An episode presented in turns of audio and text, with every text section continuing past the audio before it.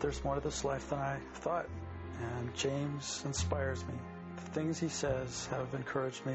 It's like there's a walk, there's a path, and it's leading to something more real than I've ever known before. And it's exciting. I get around James and I hear things that help me in my life, my work. This work he talks about has become my work. I am excited about the possibility that other people could be affected, other people could be inspired to work on themselves, to grow, to, to realize there's more to this life.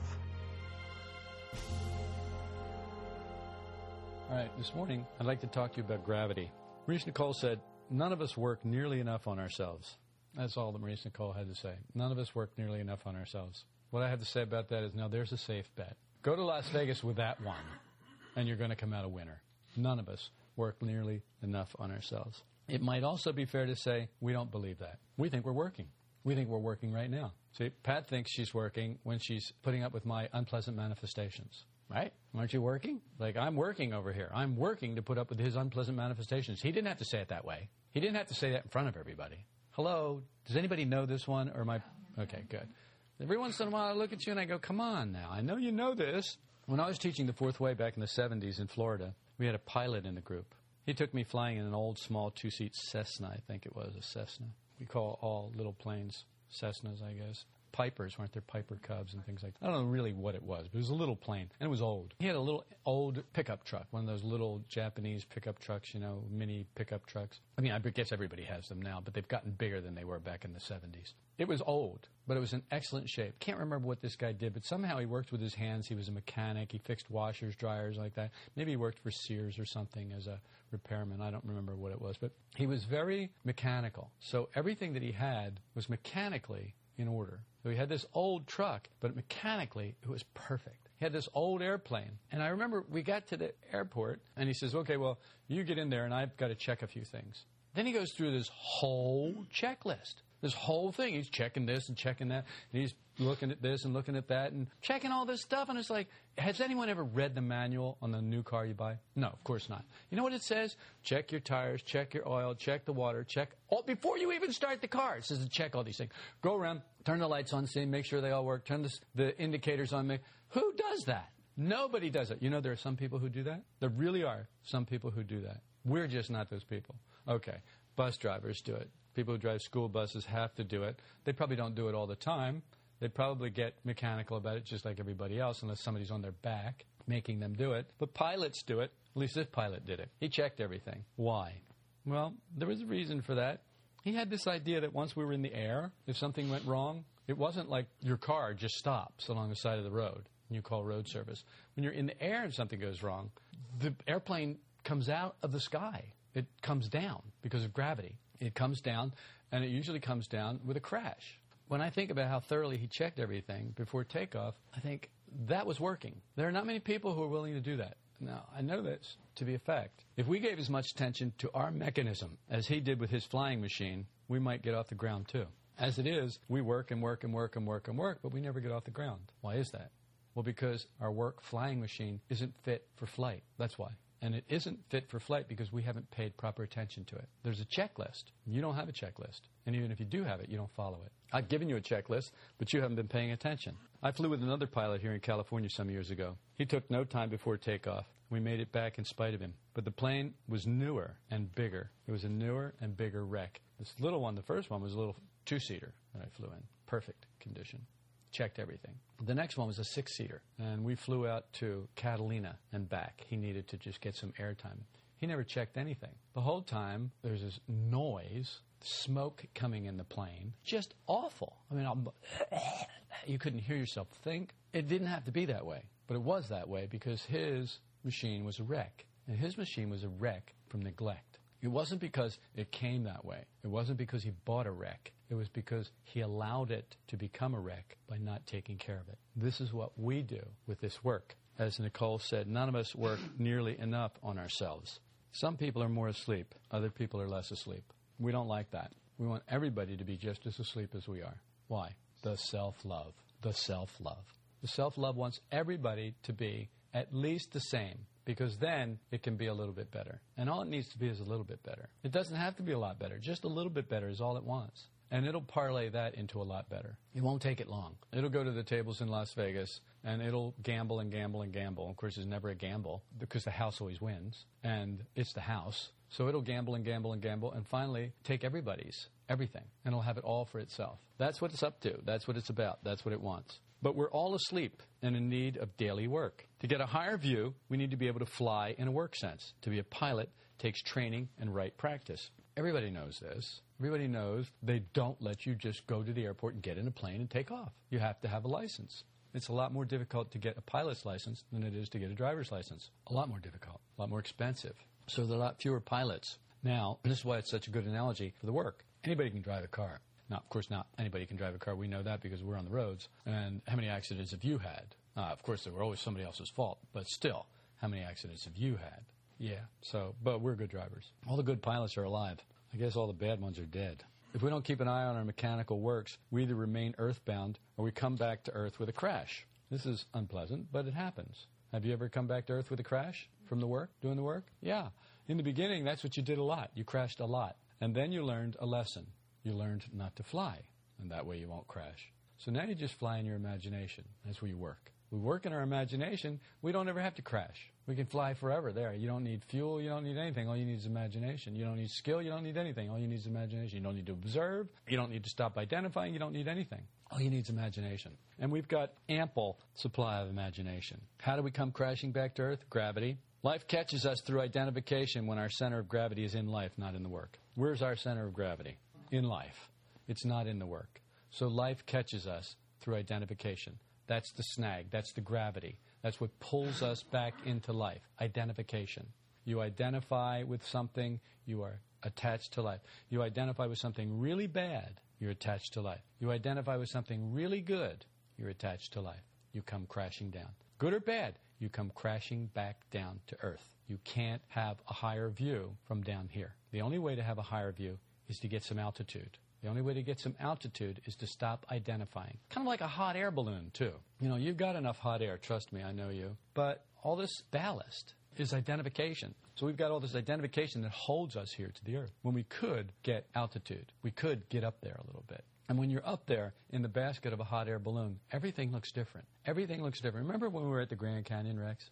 Looking down, there were things moving down there. We couldn't really tell what they were. We looked harder and harder. They were people and mules. And you could barely see them. They were like ants. And I remember the, the funniest thing, I think, of that trip at the Grand Canyon, Rex looked over and he said, wow, it's a, it's a big hole. And then he said, and look at, they're trying to fill it up with trash. It's the American way, litter. You know, you look down there, you think it's going to take a while to fill it up with trash. It would take a concerted effort. You know, someday all the states will get together and they'll take over Arizona and Utah just so they can get to the Grand Canyon to dump their trash. And then they'll fill it up in no time because we can do that. Because we're consumers, we can do that. And we'll work very hard on things like that. But we won't work hard on this work. The things that could keep us up above all of this. We won't work hard on that. It's astounding how blind we are to our typical negative eyes and how we justify and defend them. If you're not astounded by that, you haven't been observing yourself. When you see it, or just observe someone else, look at how incredible it is, how someone will justify.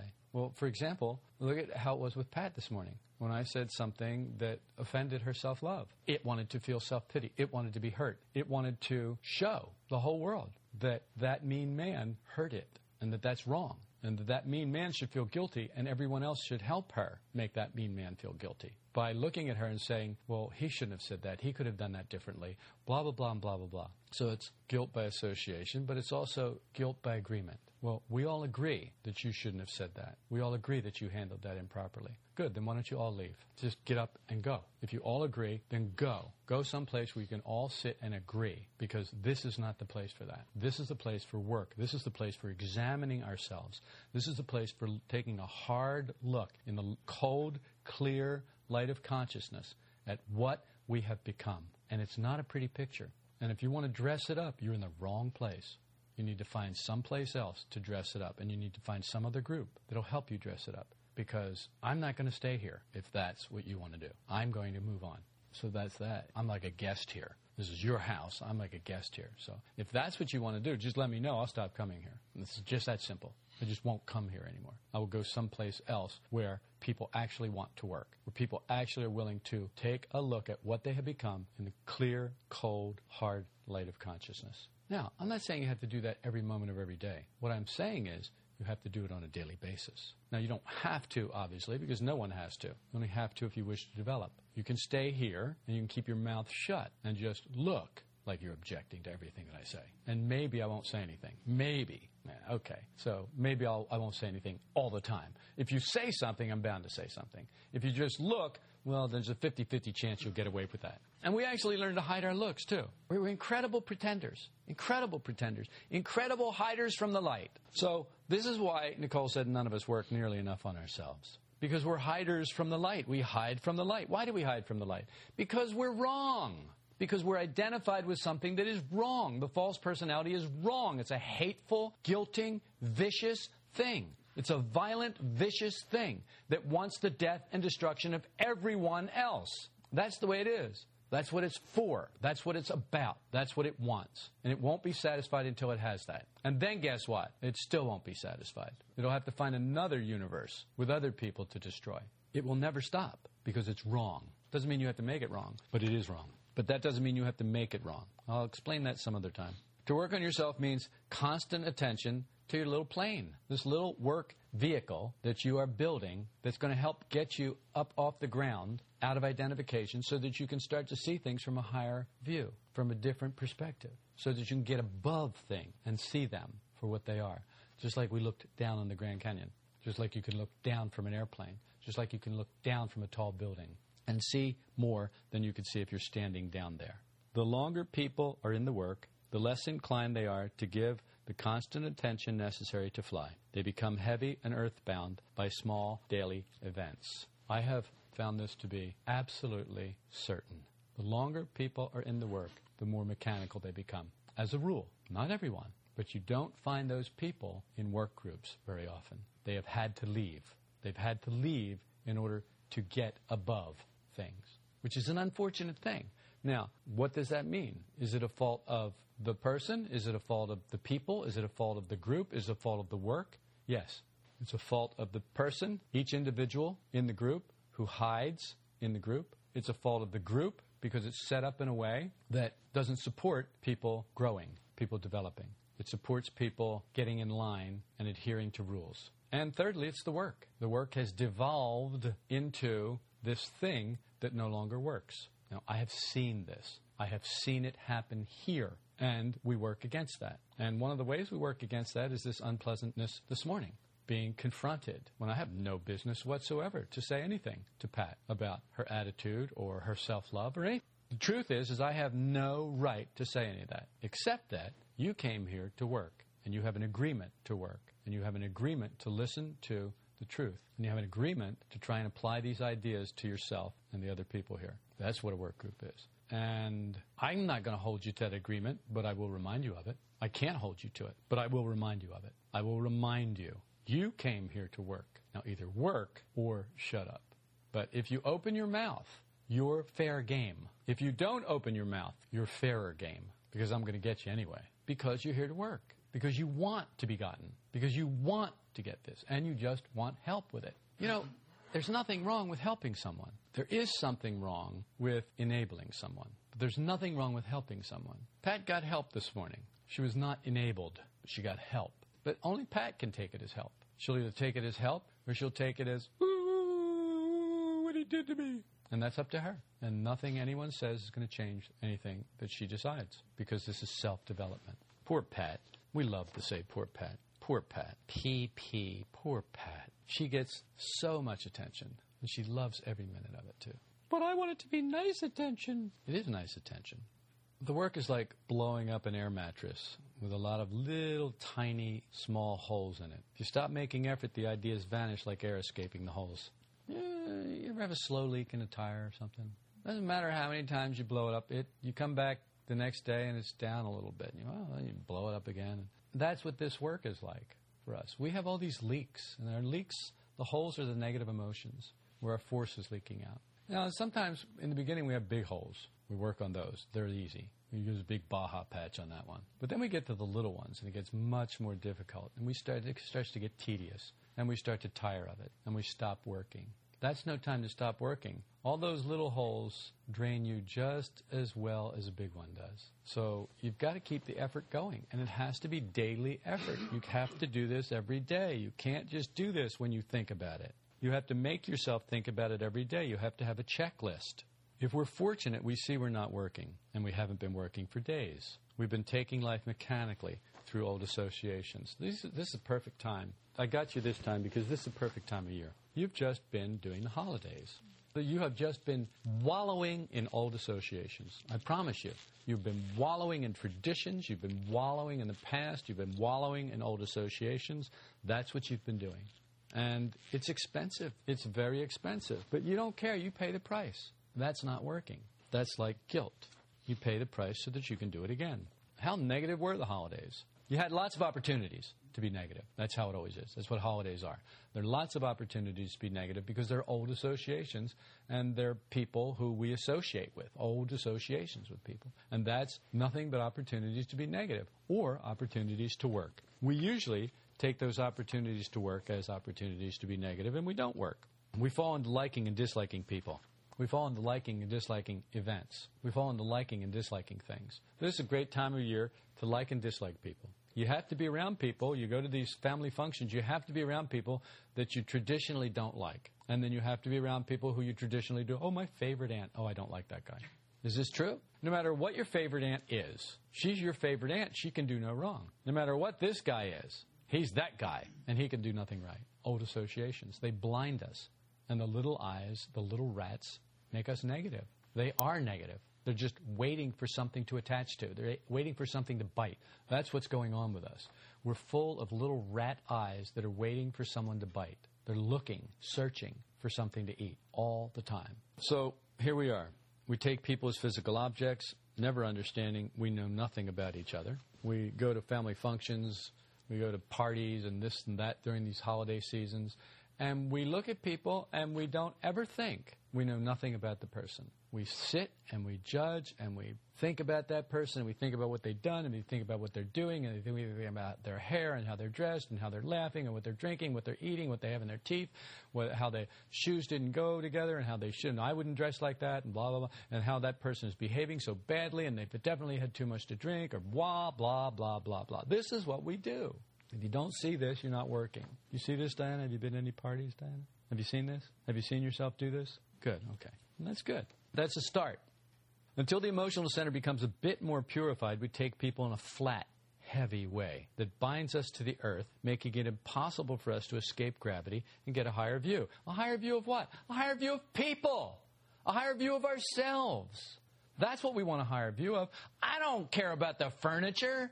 I don't care about the town. I don't want to get a bird's eye view of that. I want a bird's eye view of people. I want to be able to see myself and people in a different way. I want to stop taking them flat as objects. I want to start seeing what's really there. I want to start seeing the multiplicity. I want to start seeing the alikeness, the sameness. I want to start seeing the things that we have in common, that they have the same flaws, that they have the same problems, that they have the same sufferings, that they have the same issues. I want to develop something called conscious love. And the only way to develop conscious love is wait for it, wait for it, consciously. You can't develop conscious love mechanically. You have to develop it consciously, which means you have to direct your attention to unpleasant things and make yourself transform the incoming impressions into something entirely different than what the little rats want. Remember the film Ratatouille? Little rat, the little chef rat? He was a freak in his whole family because he could taste things. The other rats, they just eat garbage. They didn't care.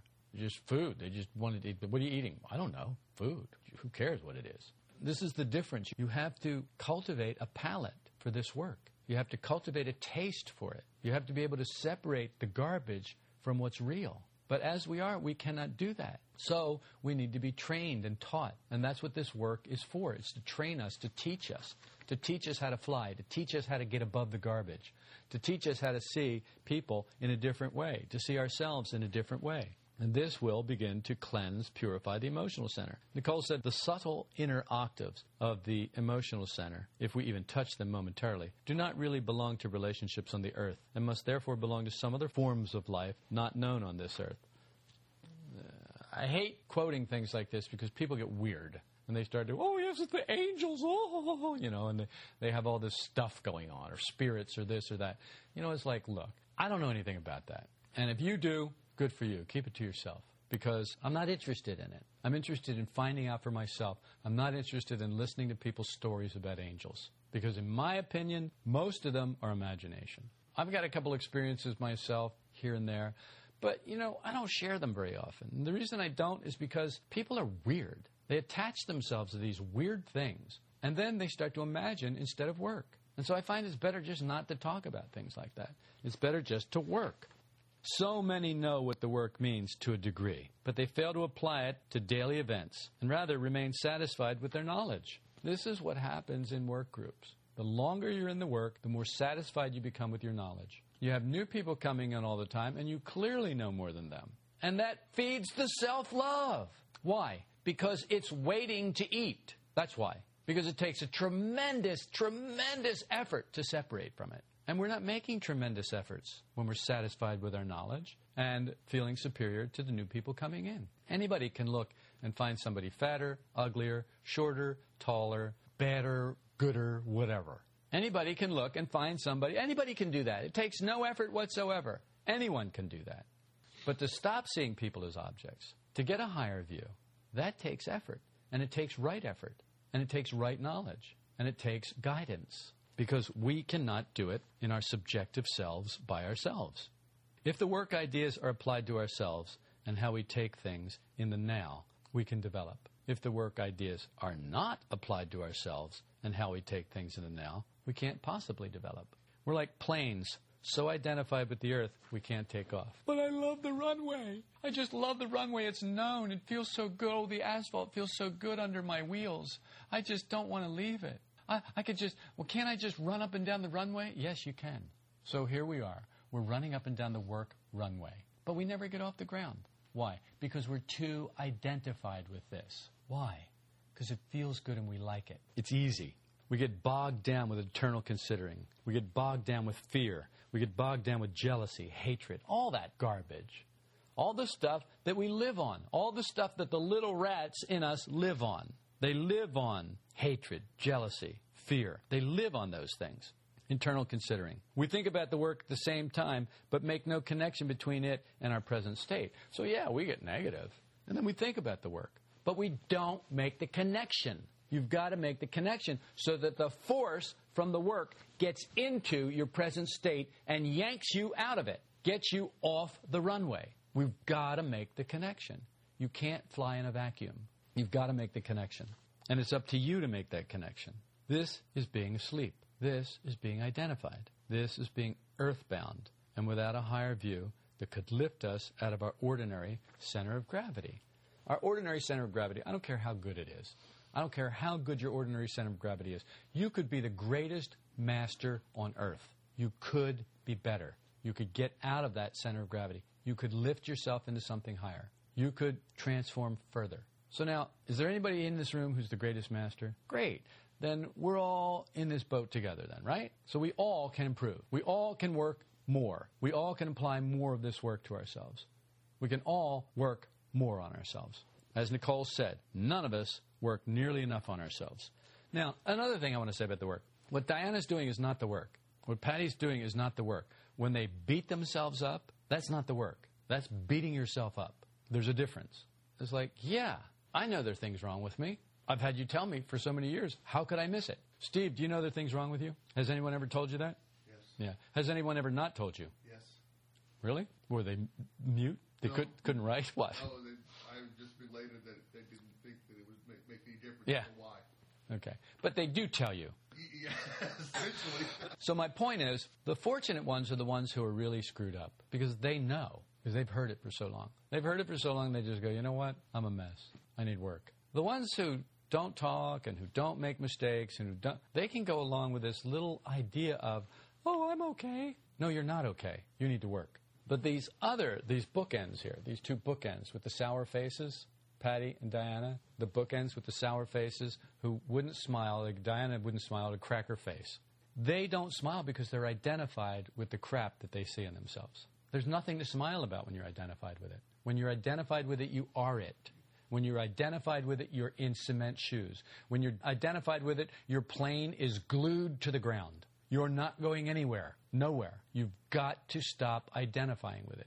You've got to start giving this the light touch. You've got to start giving yourself the light touch. You're not doing that. You don't sweep away cobwebs with a sledgehammer. Use a feather duster. Just gently sweep them away. Just give this the light touch. But you don't do that. You give everything in your life this heavy hand. Both of you do this. You've got to stop it. And you're not going to stop it. You're not going to stop it. What you're going to be able to do is start to look at it and start to see. You're going to start to look in the mirror. You'll look in the mirror every once in a while and go, oh my God.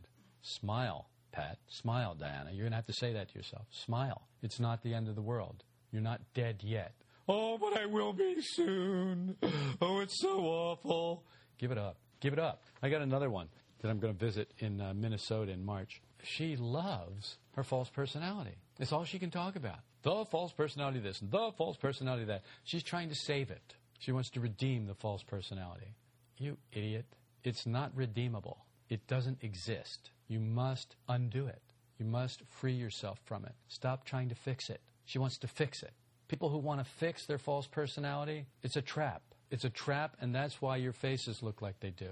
Because you're in that trap. You're trying to fix the false personality. You're never going to fix it. You've got to get above it. You've got to get a higher view. You've got to get wings, work wings.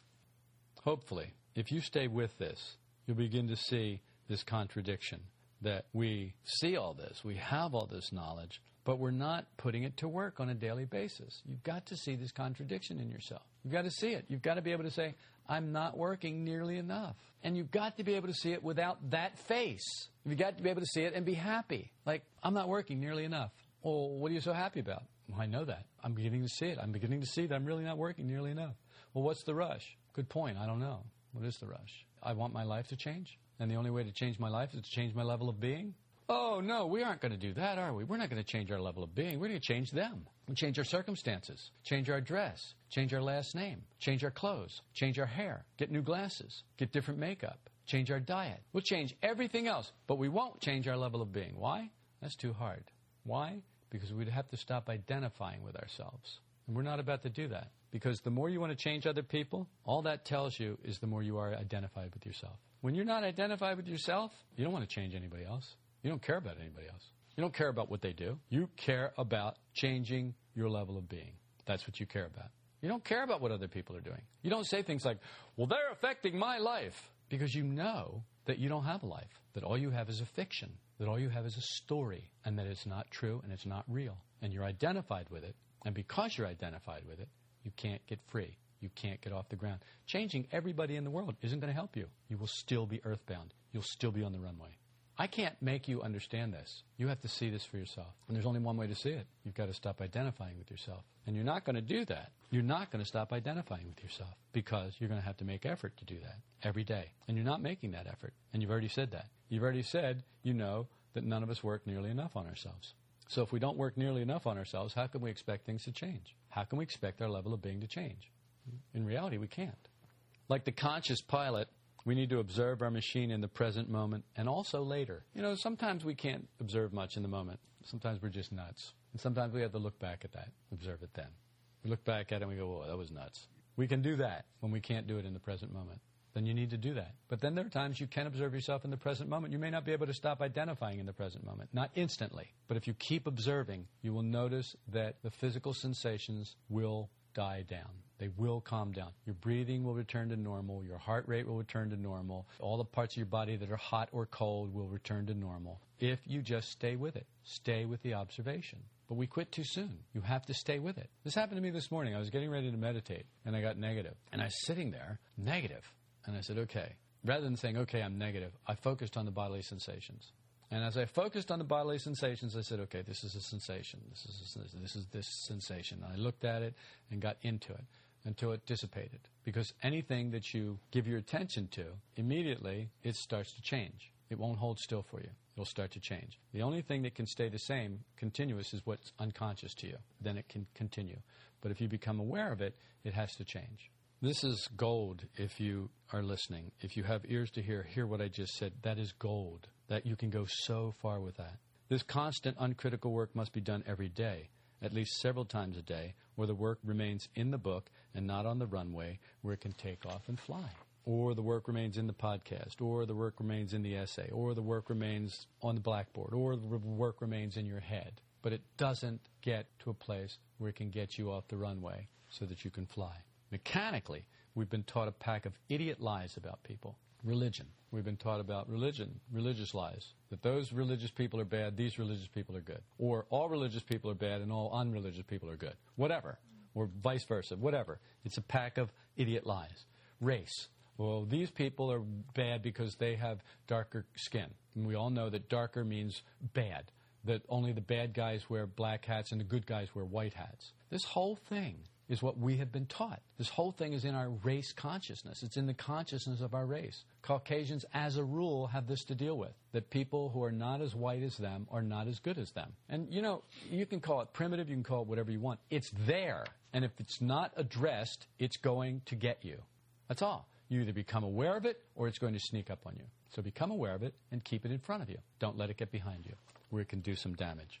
Politics. We all know that certain politics are bad and certain politics are good. There's a good party, there's a bad party, or there's a better party. Okay, so we, we know they're all bad now. But there's a better party, or there's a better candidate. And it's all a pack of idiot lies. All of it is. Class. Well, these people are low class. I remember I had a friend who lived in Palos Verdes, which is used to be high class, but it's not so much anymore. Now they call it Mortgage Gulch.